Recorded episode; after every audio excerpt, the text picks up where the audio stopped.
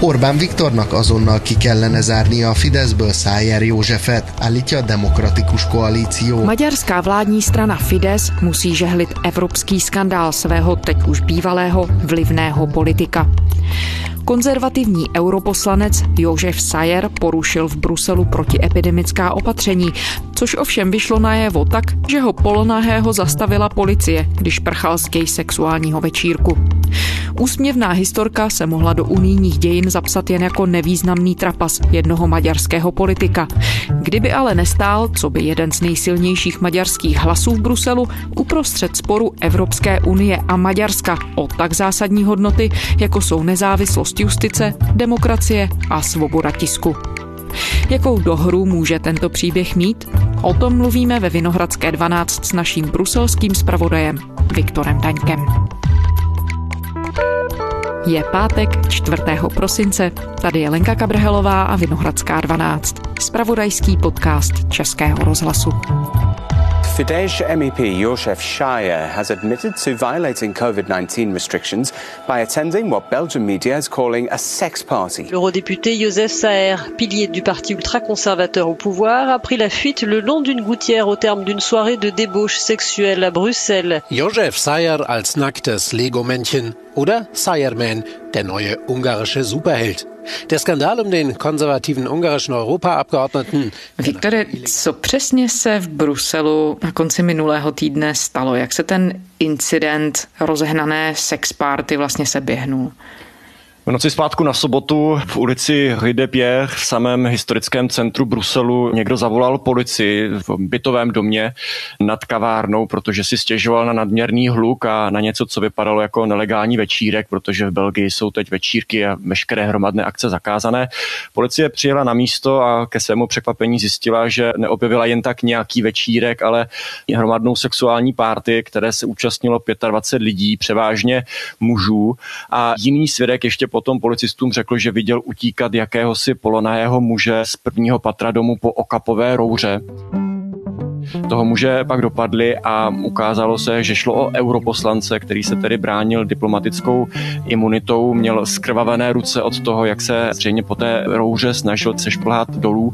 Nedařilo se ho identifikovat, tak ho odvezli domů a tam tedy došlo k tomu odhalení, že jde o europoslance.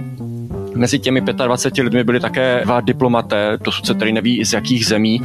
To bylo tedy v noci zpátku na sobotu. V neděli překvapivě rezignoval maďarský vlivný europoslanec József Szájer. Belga lapok szerint illegális orgián vett részt Szájer József Fideszes EP képviselő. Pénteken egy orgián vett részt Szájer József Fideszes Európa parlamenti képviselő. Překvapení svých kolegů tedy a jako jediný důvod uvedl, že cítí pokročilou únavu ze své práce, píše to nekomentoval a až teprve teprve v pondělí vyšlo najevo, co se vlastně stalo, když vlámský deník Headlatste News barvitě ten večírek popsal, popsal ho jako gangbang party. Neuvedl tedy, kdo je o ním europoslancem, ale to spojení se samozřejmě nabízelo a netrvalo dlouho a Jožef Sayer se sám veřejně do médií přiznal, že se onoho ilegálního večírku účastnil právě on. Kdo je, Viktore, poslanec Jožef Sájer? Říkáš, že je vlivnou osobou. Jakou roli tedy měl v rámci své strany Fidesz a v rámci evropské politiky? Ten celý příběh možná z českého pohledu může znít jen jako taková komická anekdota, nebo jako příběh třeba papalářství, protože politik, který požaduje po lidech, aby dodržovali pravidla proti koronaviru, je sám nedodržuje. Ale tady v Bruselu je ten příběh mnohem významnější, protože Jožef Sájer to je skutečně těžká váha bruselské politiky. On je významný nejen v Maďarsku jako spoluzakladatel Fidesu, ale tady v Bruselu byl v podstatě nejviditelnějším maďarským europoslancem, je členem parlamentu 16 let a i předtím byl vyslán jako pozorovatel za Maďarsko, ještě než Maďarsko vstoupilo do Evropské unie. Působil jako první místo předseda celé lidovecké frakce Evropské lidové strany, tedy nejmocnější politické síly v Evropském parlamentu. On tam měl pozici člověka, který zodpovídal za stranickou disciplínu, což že velmi důležitá funkce uvnitř frakce, byť je třeba mediálně nevděčná. On nešel tou cestou jako jiní poslanci, že šel po funkcích, které jsou viditelné, ale šel spíše po tom vnitřním vlivu. In this house some members like to lecture certain countries to certain politicians about observing rules in the name of rule of law. Já jsem mluvil s lidmi z jeho okolí, kteří ho popisují jako dříče, jako někoho, kdo si vydobil respekt jako dobrý právník, kdo si skutečně odpracoval ten respekt, kdo budoval jednotu uvnitř frakce, protože jako místo předseda byl zodpovědný za to, že frakce musela držet pohromadě a v klíčových věcech ta nesourodá skupina lidovecká měla držet tedy pohromadě. No ale v poslední době on se stáhnul, rozhodl se znovu nekandidovat na místo předsedu frakce kvůli prohlubujícím se problému Fidesu v Evropské unii. No dřív ještě, než se ponoříme do těch problémů Fidesu, tak pojďme popsat, čeho je Sayer reprezentantem, co se týče politických myšlenek, protože on tedy je představitelem toho konzervativnějšího proudu v politice. Tak co on osobně za politické myšlení nebo ideje představoval? Tuším, kam tím míříš, protože převážila interpretace, že Jožef Sayer je politikem, který káže vodu a pije víno, protože je reprezentantem tedy velmi konzervativní strany Fides, která v Maďarsku prosazuje tradiční křesťanské hodnoty, o ty se opírá, vystupuje velmi tvrdě proti zrovnoprávnění stejnopohlavních svazků, proti adopcí dětem homosexuálů a podobně. Nicméně, když jsem tady mluvil s lidmi, kteří jsou mu blízko, tak oni říkali, že není takovým, možná jak by se dalo očekávat, homofobním politikem. Za ty stovky jednání, které s ním tito lidé absolvovali, tak mi řekli, že nezaznamenali jediný homofobní výrok z jeho strany. Ono se dokonce i prý vědělo v jeho okolí, že je homosexuál, přestože má manželku, mimochodem významnou maďarskou ústavní soudkyni. Takže on byl, řekl bych, v podstatě standardním konzervativním politikem, který nevybočoval proti západním konzervativním stranám. A přesto se on sám pišnil i autorstvím změn maďarské ústavy, které manželství definují jako svazek výhradně muže a ženy. Když se podíváš na reakce, jaké ta jeho účast na sex party nebo orgy, jakýkoliv termín už použijeme, jaké reakce to vyvolalo? Samozřejmě pobavené. Viděl jsem obrovské množství vtípků. Nejmenovaná nízkonákladová letecká společnost třeba začala nabízet letenky z Bruselu do Budapešti pro případ, že by někdo potřeboval rychle utéct. Ale samozřejmě ta dominantní reakce, tak ta poukazuje právě na to pokrytectví. Ono sice asi do soukromého sexuálního života europoslance za normálních okolností nikomu nic není, pokud ovšem soukromí nedělá pravý opak toho, co káže na veřejnosti. Vzhledem k tomu, že je spoluautorem nové maďarské ústavy, která definuje manželství jako svazek výhradně výhradně muže a ženy, tak samozřejmě se tato interpretace nabízí. Ono to možná může vypadat tedy jako zkratkovité zjednodušení, vzhledem k tomu, že on nikdy jako homofobní politik nevystupoval, ale co se nedá popřít je, že je členem strany, která se možná jako homofobní dá označit. On, když ji zakládal, tak taková nebyla. 16. červen 1989. Náměstí hrdinů Budapešť.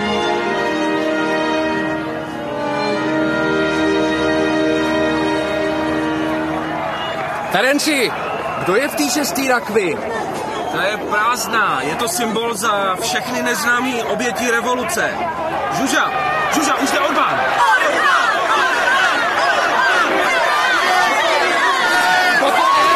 Orbán je jeden z představitelů Fidesu, Svazu mladých demokratů. Je radikální a před komunistama si nebere servítky. Spoluobčany. Mladí lidé, kteří dnes bojují za vytvoření liberální demokracie v Maďarsku. Orosz megszállás és a kommunista diktatúra 40 évvel ezelőtt történt bevezetése óta. Z jejich osudu jsme se poučili, že demokracie a komunismus jsou neslučitelné. Byla to v podstatě standardní liberálně konzervativní strana, ale on v ní zůstával a zůstává i v době, kdy právě Fides získal ústavní většinu, kdy začal zasahovat do médií, kdy začal zasahovat proti nevládním organizacím a kdy teď třeba prosazuje do ústavy ustanovení, které by zakazovalo adopce homosexuálními páry. Maďarsko se chystá hlasovat o řadě nových právních předpisů ovlivňujících taky například práva sexuálních menšin. Informuje o tom list Guardian. Návrh změny ústavy předložila parlamentu ministrině spravedlnosti Judith Vargová. Podle něj by Maďarsko bránilo právo dětí na identifikaci podle pohlaví, se kterým se narodili a zajistilo výchovu podle národní sebeidentifikace a křesťanské kultury. Děti by tak mohly adoptovat jen heterosexuální manželské páry. Svobodní lidé by mohli mohli získat výjimku na základě zvláštního ministerského povolení. Je reprezentantem strany, která mimochodem adopce prakticky znemožňuje i neúplným rodinám a tedy strany, které by se možná za homofobní označit dala. Takže ta interpretace, že je tedy pokryteckým politikem, který si v liberálním Bruselu dopřává, co by v Maďarsku možné nebylo, právě s přičiněním strany Fides, tak ta se samozřejmě nabízí. No a teď, když víme tohle všechno a vlastně víc rozumíme tomu, co za sebou všechno Jožef Sayer má, tak když se podíváme na roli Fidesu v rámci Evropského parlamentu, půjdeme zpět na tu evropskou půdu. Tak co se děje tam? Jak zásadní roli v tuhle chvíli Fides má v rámci Evropského parlamentu a jakým způsobem ten odchod takhle vlivného poslance na pozici té strany a potažmo tedy na sílu Maďarska v parlamentu může mít? Pro Fides to bude velmi citelná ztráta, protože Jožef Sayer tedy Evropský parlament opouští a o něm mnozí říkají, že to byl právě on, kdo držel Fides v Evropské lidové straně. Nad Fidesem totiž už dlouho visí Damoklův meč. Velká část lidovců jej chce vyloučit z této strany. Maďarský premiér Viktor Orbán přišel o hlasovací práva v Evropské lidové straně. Nejsilnější evropský politický klub pozastavil členství jeho vládní straně Fides. Reagoval tak na kampaň namířenou proti Evropské komisi a jejímu předsedovi Žánu Claudu Junkrovi. Tvrdil v ní, že se Juncker chystá do Maďarska ilegálně poslat migranty. Evropská komise to označila za šíření falešných zpráv. Orbánovi původně hrozilo vyloučení ze strany. S pozastavením členství nakonec souhlasil. Oni dnes říkají, že kdyby teď Fides požádal o členství straně, tak by v žádném případě ho nemohl dostat, protože při tom vstupu se pečlivě prověřuje, zda v té straně fungují demokratické principy, zda ta strana není třeba diskriminující právě vůči menšinám a ten proces běží už nějakou dobu. Ono se to ale v praxi nedaří, protože Fides má celou řadu spojenců mezi jinými stranami, včetně i těch západních. Není to třeba jenom Slovinsko, které se velmi otevřeně tedy staví teďka na stranu Viktora Orbána. Nový víceletý rozpočet Evropské unie je stále zablokovaný. Nic na tom nezměnil ani večerní video summit lídrů členských států. Jeho schválení naráží na odpor maďarské a polské vlády a ty nesouhlasí s tím, aby vyplácení evropských peněz bylo podmíněno dodržováním principů právního státu. Odpor těchto vlád podporuje jenom slovinský premiér Janes Janša, ze kterého se stává stále větší spojenec Budapešti a Varšavy. Janes Janša má velmi blízko hlavně k maďarskému premiérovi Viktoru Orbánovi. Oba jsou to velmi zkušení a dominantní politici, které spojuje odmítavý postoj k migraci nebo jsou hodně kritičtí k nezávislým médiím. Politicky mají k sobě blízko také obě hlavní vládní strany v obou zemích, jak Jančova slovinská demokratická strana, tak Orbánův Fides. Obě jsou členem Evropské lidové strany, kde ta Janšova strana patří k hlavním obhájcům Fidesu před jeho vyloučením. A zároveň Fides je velmi velká politická strana v Evropském parlamentu, má 13 mandátů, což je poměrně dost.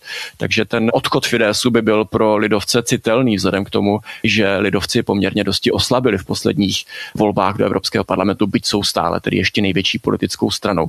Je to samozřejmě velká rána a šéf lidovců Donald Tusk už toho incidentu využil k tomu, aby znovu poukázal na to, že Fides podle jeho názoru nemá co dělat v Evropské lidové straně a vypadá to, že velmi brzy by se mohlo schylovat k novému pokusu o jeho vyloučení. Byť je třeba tedy dodat, že ten incident Jožefa Sajera je spíš jakousi záminkou, protože ty problémy jsou skutečně dlouhodobé. Teď v poslední době eskalují kvůli sporu o dodržování zásad právního státu, kvůli kterým teď Maďarsko spolu s Polskem blokuje schválení evropského rozpočtu a fondu na oživení ekonomiky. Schválení unijního rozpočtu na roky 2021 až 2027, ale také fondu koronavirové pomoci zablokovalo Polsko a Maďarsko, jelikož čerpání peněz má být podmíněno dodržováním principů právního státu. Obě země, se kterými unijní instituce už několik let vedou řízení kvůli obavám z omezování nezávislosti justice nebo médií, označují takovou podmíněnost za porušení unijních smluv. Let's not be hypocritical. Nebuďme pokrytečtí, všichni víme, k čemu je podmíněnost v rozpočtu určená. Řada politiků to ostatně řekla otevřeně. Vyhladovět, způsobit bolest, dostat členské státy do jedné politické linie. Maďarsko bylo vždy primárním terčem. Tento mechanismus ve spojení s předpojatými zprávami Evropské komise o dodržování vlády práva nabízí jednoduchou cestu, jak sankcionovat stát na základě ideologie a uplatňovat uplatňovat na něj politický tlak.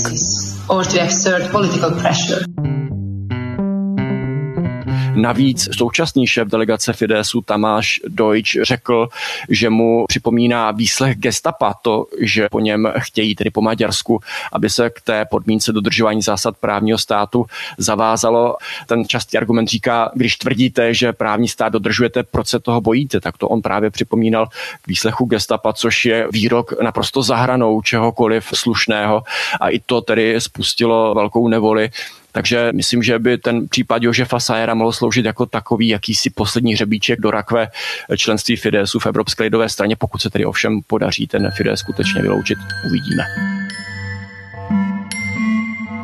No, ono je vidět, že tak, jak to budí reakce v Bruselu a jak se mohou i někteří politici třeba v rámci Evropské unie pokusit oživit debatu o tom, jakou roli má vlastně Fidesz hrát v evropské politice, tak ale stejné reakce to budí i v Maďarsku, kde i tamní úřady a tamní politici přispěchali s různými vysvětleními a někde až spikleneckými teoriemi o tom, co se vlastně v Bruselu stalo. Jakou perspektivou na to nahlížejí bruselská média instituce Brusel asi jako takový. Ta maďarská reakce je velmi zajímavá, protože Viktor Orbán byl v podstatě 30 let věrným spojencem Jožefa Sajera, nebo lépe naopak, Jožef Sajer to byla jeho pravá ruka v Bruselu. Měli k sobě velmi blízko, existují i fotky, kde spolu třeba sedí vedle sebe na té zakladatelské schůzi Fidesu, ale když tedy tento incident vyšel najevo, tak Viktor Orbán neváhal ani vteřinu, zda se ho nezastat a velmi rychle se od něj veřejně odstřihl.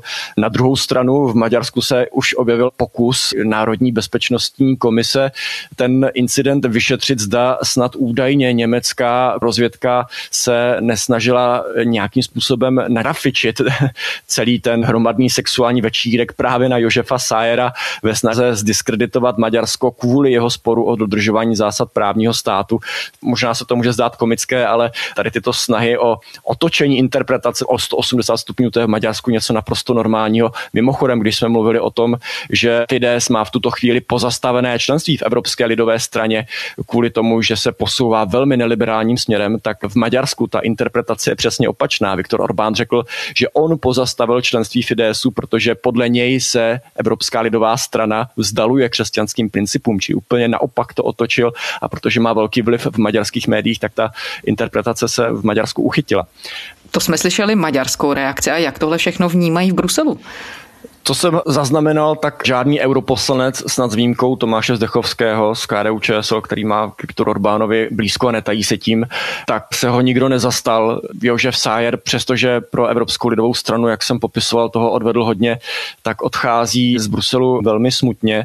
On má tedy imunitu, kterou, jak jsem říkal, tak se oháněl, když byl zatčen, ale v tom vysvětlení on potom tedy říkal, že ho policie zadržela inflagranty polonahého a neměl u sebe žádné doklady, takže to byl ten důvod, proč říkal, že je europoslancem, aby se mohl nějakým způsobem identifikovat prostřednictvím tedy toho diplomatického pasu, který potom ukázal doma a tvrdí tedy, že nechtěl tu imunitu využít. Každopádně pro něho to může znamenat trestní stíhání, protože při té prohlídce policie objevila v jeho batohu drogy, byla to prý jedna pilulka extáze, který on sám potom přiznal. Tvrdil tedy, že nemá naprosto tušení, jak se do jeho batohu dostala, rozhodně nebyla jeho. Dokonce prý i nabídl, že postoupí test na drogy, který ovšem tedy policie neprovedla. No a v Belgii Belgii je držení jakéhokoliv množství drog s výjimkou marihuany trestné, takže tady ho může čekat tedy trestní stíhání, až o tu imunitu přijde ve chvíli, kdy přestane být europoslancem. Všichni účastníci večírku tady mimochodem dostali pokutu, standardně to je v Belgii 250 eur za porušování karanténních opatření. Jožef Sajer se taky omluvil straně voličům i svým blízkým za to, že se choval nezodpovědně, když ta karanténní opatření porušil. A rezignoval vlastně ještě dřív, než celý ten příběh unikl do médií. On tady asi tušil, že se tomu nakonec nevyhne, ale každopádně nečekal a rezignoval. Takže pro Jožefa Sajera to je bez pochyby konec. V evropské politice i v maďarské politice, jaká bude jeho kariéra dále, jaké budou jeho další kroky, to v tuto chvíli nejspíš netuší ani on sám.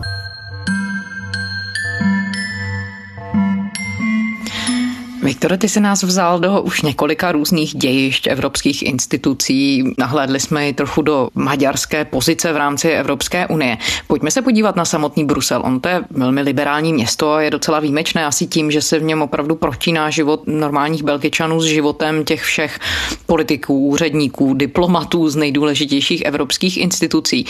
Jak velkou pozornost Bruselané za běžných okolností věnují tomu, jak právě tito lidé z těch různých evropských zemí, pracující v evropských institucích, žijí a jakým způsobem v tom městě fungují? Brusel je skutečně velmi kosmopolitní město. Tady je skoro až složité narazit na Belgičana, skutečně velmi mezinárodní. Je to opravdu velmi liberální země. Tady je legální eutanázie snad už 17 let. Myslím, že to byla druhá země na světě, která zrovnoprávnila stejnopohlavní manželství. Je tady legální rovněž adopce homosexuálními páry. Ženy v homosexuálních párech mohou postoupit asistovanou reprodukci. Elio Di Rupio, to byl belgický premiér, myslím, jako teprve druhý na světě, který se otevřeně přiznal k homosexuálním sexuální orientaci a teď dokonce má otevřeně transgender ministrini, ministrini pro sociální věci Petru de Suterovou, která původně tedy bývala mužem. Skutečně belgická společnost velmi liberální, toto je naprosto přijímané jako něco normálního. Stejnopohlavní páry, zvlášť třeba tady v Bruselu, nemají absolutně žádný problém se projevovat i na veřejnosti, rozhodně za to nehrozí nějaké násilí, což je výsada, která rozhodně neplatí ve východní Evropě, možná ani na mnohých místech v Maďarsku. Pokud jde o to, jak sami Belgičané vnímají unijní instituce, tak bych to nepřeceňoval. Je to jistým zdrojem národní píchy, že v Belgii je sídlo unijních institucí a řady zastoupení různých států, organizací a podobně, ale mnozí Belgičané a mnozí Bruselané ani přesně nevědí, které instituce, kde, na kterých místech sídlí. A teď právě tato anekdota nebo komická příhoda s Jožefem Sájerem je pro ně jednou z mála příležitostí, jak trochu do bruselské unijní politiky proniknout, nevím, jestli zrovna tou ideální. No tahle příhoda má zásadní politické konsekvence, vlastně asi i diplomatické konsekvence a celá se ale odehrává ještě na pozadí mnohem širší krize a to je covidová krize. Belgie byla během podzimu, stejně jako třeba Česko, jednou z nejpostiženějších zemí v rámci Evropy a vlastně i v rámci světa v porovnání s ostatními státy vysoké počty úmrtí a tak dál. Jak se Belgie s tou druhou vlnou epidemie dokázala vyrovnat? Belgie se střídala s Českem na nelichotivém prvním místě, co by nejpostiženější země v přepočtu na počet obyvatel. Belgie je zhruba stejně velká jako Česko, jen o málo větší, ale má na kontě už 17 tisíc mrtvých, protože podobně jako teď na podzim si už i na jaře prošla velmi tvrdou zkouškou v podobě první vlny, která tedy Belgii zasáhla skutečně tvrdě. Belgii se teď při té druhé vlně dařilo dlouho držet tu epidemii pod kontrolou právě kvůli zkušenosti z jara. Belgická vláda velmi pozvolná uvolňovala opatření a nakonec k tomu úplnému uvolnění ani nedošlo, když viděla, že se začínají zvedat počty nakažených. Ale to, že tedy držela tu situaci pod kontrolou, nevydržela dlouho. Nakonec ta epidemie skutečně propukla prudce i kvůli tomu, že Belgie je země s velmi vysokou hustotou obyvatel, takže tady je velmi těžké se držet dál od lidí, zvláště ve městech. Venkov v Belgii v podstatě neexistuje, Belgie je země měst, takže se to zkrátka nedalo udržet pod kontrolou dlouhodobě a dopadlo to, jak to dopadlo. Pokud bychom se vrátili, Viktore, do toho jara, bychom trochu pochopili teď tu současnou reakci a odpověď na COVID. Ty si přinášel reportáže z těch míst, kde opravdu ta situace byla nejvyhrocenější. Jak to na tebe působilo? Na jaře ten největší problém, který si nakonec udál, souvisel s domy s pečovatelskou službou. Já jsem měl domluvené natáčení v jednom domě s pečovatelskou službou, bylo to tedy spíše paliativní centrum, kde mi bylo tedy natáčení přislíbeno a nakonec na poslední chvíli zrušeno, protože s chorou okolností zrovna v té době probíhalo hromadné testování lidí, kteří tam tedy žili. Vedení domu očekávalo, že tam asi nějaký případ nákazy bude, ale ukázalo se, že tu nákazu tam mají prakticky všichni. A tak tomu bylo i v mnoha jiných případech. Já jsem jsem o tom mluvil s geriatričkou z Antwerp, Sophie van den Valdeovou, která mi popisovala skutečně tristní situaci, zejména těch starších pacientů, to, jak jsou osamělí, to, jak je ta situace pro ně složitá. Za pacienty nesmí chodit návštěvy, jen když už skutečně umírají, tak se rodina může přijít rozloučit. Ale je to těžké, není možné se dotýkat. Pacienti jsou osamělí. Popisuje geriatrička Sofie van de Valdeová. Protože kromě personálu teď do nemocnice nikdo nesmí, povídáme si v nedaleké zahradě. Snažíme se zprostředkovat komunikaci přes tablety. Většina pacientů je za to vděčná, ale například lidé se stařickou demencí nechápou, proč nemohou vidět rodinu. Jsou depresivní, připadají si, že je všichni opustili. Je skutečně těžké se na to dívat ty domy s pečovatelskou službou to zasáhlo zvláště těžce, protože na to nebyly připravené, že se něco takového může stát. Nebyly žádné ochranné pomůcky a v podstatě ani možnosti, jak té epidemii uvnitř těch domů zabránit ve chvíli, kdy tam někdo třeba prostřednictvím návštěv ten koronavirus zanese, protože, jak mi popisovala mimo záznam, tedy jedna z pečovatelek, tak tam jsou třeba lidé se stařeckou demencí v pokročilé fázi, kterým se nedá vysvětlit, že jsou nakažení a že nemohou chodit jen tak po tom domě. Oni jsou zvyklí se pohybovat volně a najednou jim někdo zakazoval pohyb, což je navíc ještě stresovalo a zhoršovalo jejich stav, ale samozřejmě, když ten zákaz porušovali, tak velmi snadno tu nákazu rozšířili po celém domě a v takovém domě, kde jsou lidé ve vysokém věku, často s jinými chorobami, rozšířená nákaza znamená jediné, ti lidé zkrátka ve velkém procentu případů zemřou. A to se také stalo. Takže ta situace byla skutečně velmi složitá Byly dokonce místa, kde ty pověstné mrazící vozy na mrtvá těla skutečně museli použít, protože se zkrátka jednoduše nestíhalo. Takže ta zkušenost byla tvrdá a velmi ovlivnila to, jakým způsobem se Belgie vyrovnala s pandemí na podzim, proč byla o tolik opatrnější, proč velmi opatrně uvolňovala opatření a proč i teď znovu uvolňuje jen velmi pomalu. A co všechno za restrikce platí tedy v Belgii v souvislosti s pandemí? Teď? V Belgii začal platit během druhé vlny tady úplný lockdown v podstatě podstatě je zakázáno noční vycházení, zavřely se všechny obchody s výjimkou jen těch nezbytných, je zakázána noční konzumace alkoholu, jsou zakázané domácí návštěvy až na drobné výjimky, je nařízená práce z domova, kdekoliv to jen jde. Teď v tuto chvíli, protože druhá vlna už zdá se skončila, ty počty nakažených velmi rychle klesají, tak belgická vláda zahájila uvolňování, ale jen skutečně velmi opatrné. V podstatě jen dovolila otevřít všechny obchody s tím, že ale nadále zakázáno chodit do nich třeba na hromadných výpravách nějakých nakupovacích nebo třeba s rodinou. Lidé i nadále musí chodit sami s rouškami, bezpečná vzdálenost a jen v nejnutnějších případech. A jinak všechna opatření Belgie prodloužila, některá do poloviny prosince, některá až do poloviny ledna právě z obavy, aby během vánočních svátků se nestalo to, co na podzim, aby znovu ta pandemie nenastartovala tentokrát už k třetí vlně. V Česku se od čtvrtka ta opatření rozvolnila a i tady se mluví hodně o únavě lidí z těch opatření, už to trvá dlouho a tak dále. Jakým způsobem k tomu přistupují Belgičané s těmi všemi zkušenostmi, které tedy má, co se týče covidu země za sebou? Jsou ochotní lidé dodržovat ta opatření, která alespoň tedy, co jsem se já dívala do médií, tak jsou stále poměrně přísná. Můžou se scházet třeba jenom čtyři lidé, nikdy ne ve stejné domácnosti a tak dále. Já bych řekl, že jsou belgičané velmi disciplinovaní. Samozřejmě i tady se stávají případy, kdy to neplatí absolutně. Teď jsme o jednom velmi flagrantním mluvili, ale je jich samozřejmě více. Je možná až trochu komické, co všechno se v Belgii dá považovat za magazán Essentiel, ten obchod s nezbytným zbožím, který měl povoleno otevřít třeba v naší čtvrti oční optika nebo prodejny s belgickými pralinkami, ty také měli otevřeno. Ale v zásadě, když to srovnám se situací v Česku, bych řekl, že Belgičané jsou opravdu velmi disciplinovaní, dodržují všechna opatření velmi spořádaně, nezaznamenal jsem žádný třeba hromadný odpor nebo nějaké demonstrace, to tady naprosto neexistuje. I tady je samozřejmě únava z těch opatření, zvláště pro drobné podnikatele, ta situace velmi složitá. Řekl bych, že to Belgičané berou s klidem, berou to trochu fatalisticky, anglicky možná. Souvisí to, myslím, s tím, že Belgičané mají právě tu zkušenost z jara, že vědí, jak to může dopadnout, když se ta epidemie rozjede nekontrolovaně a nechtějí to neustále podstupovat znovu. Jistou roli podle mě sehrávají i belgická média, která rovněž informovala velmi obezřetně, rozhodně nedávala prostor lidem, kteří nemají expertízu v oboru, aby se vyjadřovali nějak autoritativně o tom, co se smí nebo nesmí dělat a jestli dávají ta opatření smysl nebo ne. Velmi velkou roli podle mě hrála belgická vláda, protože navzdory tomu, jak složitá Belgie je, jak složitý administrativní tady systém existuje, tady je sedm lidí, kteří v nějaké míře jsou v podstatě ministry zdravotnictví na různých regionálních úrovních, tak i přesto ta vláda postupovala velmi předvídatelně, velmi transparentně, tak aby lidé i v té složité a nepředvídatelné situaci alespoň nějak mohli plánovat. Takže třeba když na jaře Belgie rozvolňovala, tak udělala jízdní řád na několik měsíců dopředu, kdy se co, pokud vše půjde podle plánu, rozvolní, aby se lidé na to mohli připravit. Totež se děje znovu teď, totež se dělo, i když začala Belgie utahovat ty šrouby.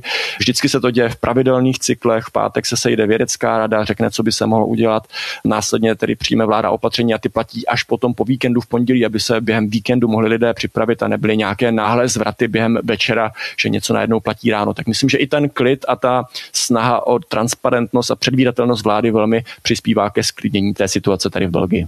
S tím, jak COVID paralyzuje už měsíce život států po celém světě, včetně tedy Belgie, jak to popisuješ, Dá se tohleto říct i o Evropské unii jako takové? Jak moc COVID zasáhnul život unijních institucí? Rovněž velmi zásadně. Většina zaměstnanců institucí do práce nesmí chodit, střídají se třeba na home officech a na tom, kdo může do kanceláře.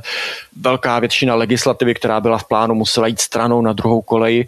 Evropská komise se už od léta snaží trochu vrátit do tempa, začít znovu projednávat legislativu a ono se to i děje. Toho okna, kdy ta epidemiologická situace to umožňuje umožňovala, se odehrála celá řada schůzek, která umožnila zase schvalování legislativy, takže teď v tuto chvíli se už Evropská komise snaží nějakým způsobem normalizovat tu situaci, i když to není jednoduché, ale i nadále se důležité schůzky musí odehrávat během videa, kde se nedá prostě třeba dojednávat mnoho kompromisů, kde se nedá formálně ani schvalovat, takže práci tady uvnitř institucí to poznamenalo skutečně zásadně na mnoho měsíců ještě dopředu bez pochyby.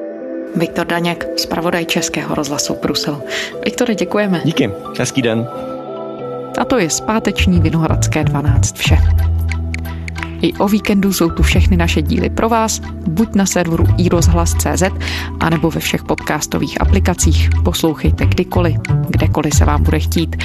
Psát nám můžete na adresu vinohradská12 zavináč rozhlas.cz. To byla Lenka Kabrhelová. Těším se v pondělí.